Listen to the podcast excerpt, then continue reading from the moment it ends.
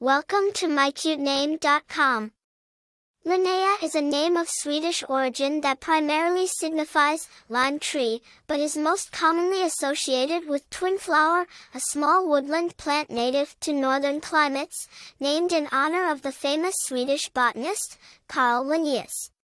It translates to a sense of delicate beauty and natural calm, very akin to the twinflower itself. Linnea originates from Scandinavia and is highly popular in countries like Sweden and Norway.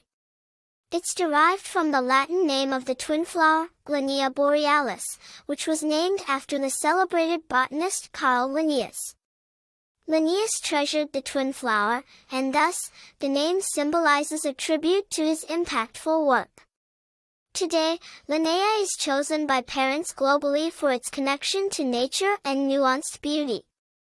Famous personalities named Linnea include Swedish actress Linnea Larsdotter and American illustrator Linnea Riley.